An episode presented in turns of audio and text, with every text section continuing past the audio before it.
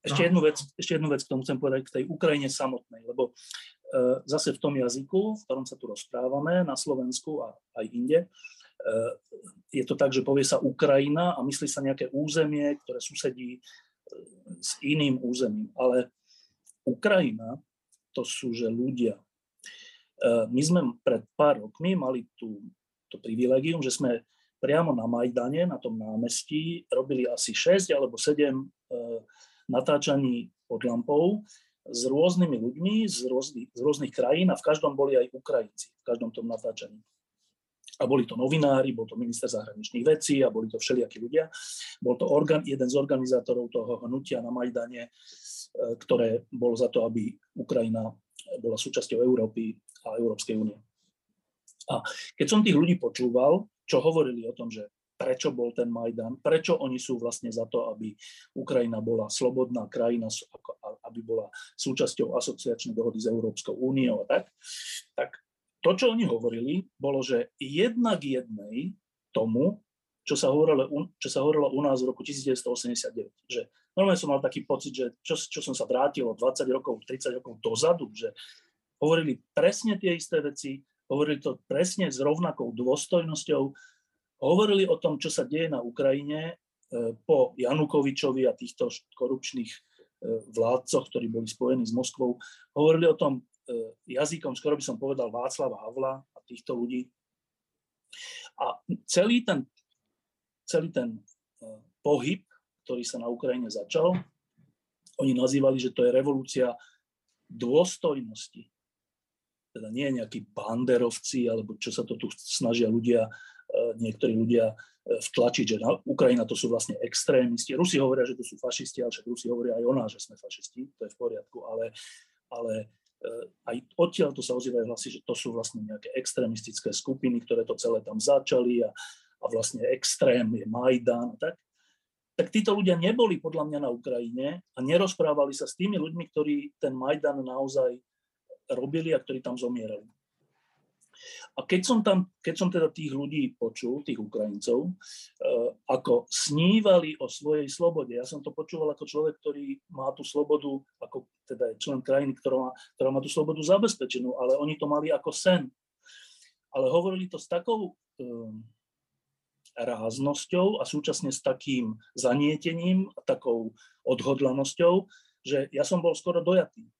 A to, to nie, uh, nie, Hovorím to preto, že hovoriť o tom ako o nejakých územných celkoch, že tak to sú strategické záujmy Ruska a zase strategické záujmy Západu a, a teraz čo tá Ukrajina, ale tam sa úplne zabúda na to, že tam žijú milióny ľudí, ktorí sú ako my, takí istí, že teraz keby sa tu s nami rozprávali, tak by hovorili našim jazykom, akože ich jazyku by sme úplne rozumeli nebolo by to zmetenie jazykov, bolo, bolo by to, že úplne zrozumiteľné.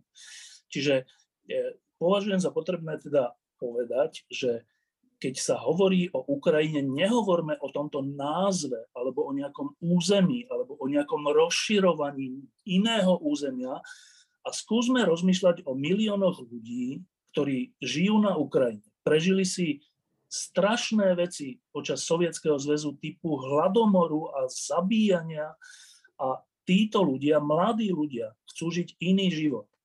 A ruské, ruské vedenie im to nechce dovoliť. Nechce to, aby žili iný život, lebo možno aj Rusi by potom chceli žiť iný život.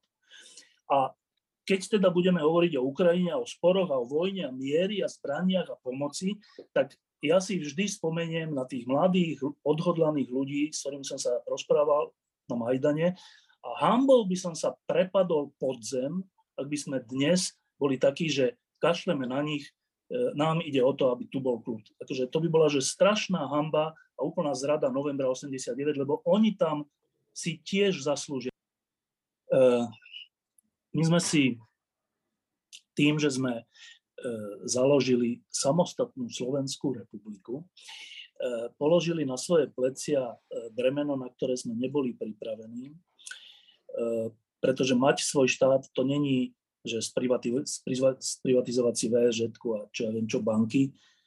Mať svoj štát znamená snažiť sa o spravodlivosť a o e, právny štát pre všetkých a na to sme neboli pripravení. A to, či, či budeme hodní slobody a či si ju teda zachováme, to je iba v našich rukách. A ja si myslím, že to je takto, že my, my sme tu o tú slobodu v skutočnosti zatiaľ bojovali iba vo vnútri. Že e, máme taký pocit, že existencia samostatnej Slovenskej republiky e, to je akože ostrov nejaký a teraz ide iba o to, aby sme sa my tu doma nejako dohodli. A trvalo nám strašne dlho, kým sme pochopili, že keď niekto hovorí o svojstojnosti a špecifikách, že to nestačí na to, aby sme tu normálne žili a že to môže znamenať, že ten istý potom unesie jedného z našich detí.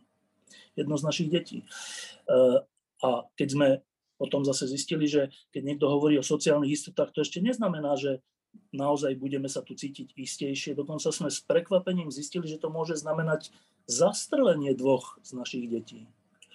Čiže my sa teraz učíme iba, iba, iba to, že či na tomto ostrove, my si myslíme, že sme ostrov, že či na tomto ostrove e, budeme vedieť si e, ubrániť slobodu medzi sebou, navzájom. A teraz do toho je ešte komplikácia, že zrazu zistujeme, že, aha, že byť slobodný znamená, že aj sa pozrieť poza ten ostrov, že, aha, že tam sú ešte aj iné krajiny a že možno my sme troška aj zodpovední za tie iné krajiny. To není tak, že iba o nás sa majú starať že aj my sa máme trocha starať o iných. No. A to je, to je ďalšie bremeno, na ktoré sme není pripravení. Ale zase na druhej strane, tak pri všetkom tomto e, tu vo vláde, že prešla tá dohoda z USA. Chápete, že to je neuveriteľné, nie? Že v tejto situácii, v tejto atmosfére sa odhlasovala tá dohoda z USA o dvoch letiskách. A v tejto situácii dokonca Ivan Korčok, minister zahraničných vecí, hovorí, že nie, že tých tisíc amerických vojakov alebo, alebo vojakov na to by bolo v poriadku. Tak to znamená, že na malých ostrovčekoch tohto ostrova sa niečo dobré deje a teraz ide iba o to, to podporiť, snažiť sa vysvetľovať, snažiť sa to zmetenie jazykov e, troška zmierniť a uvidíme. Ale tak ak by som si myslel, že nemáme šancu, že nemáme šancu na slobodu, že nikdy nič ne, nesplníme, lebo my sme aj niečo splnili, čo sa týka záväzkov. Tak napríklad naši vojaci boli v Afganistane. Boli. A naši vojaci sú v Pobalti. Sú, nemuseli byť.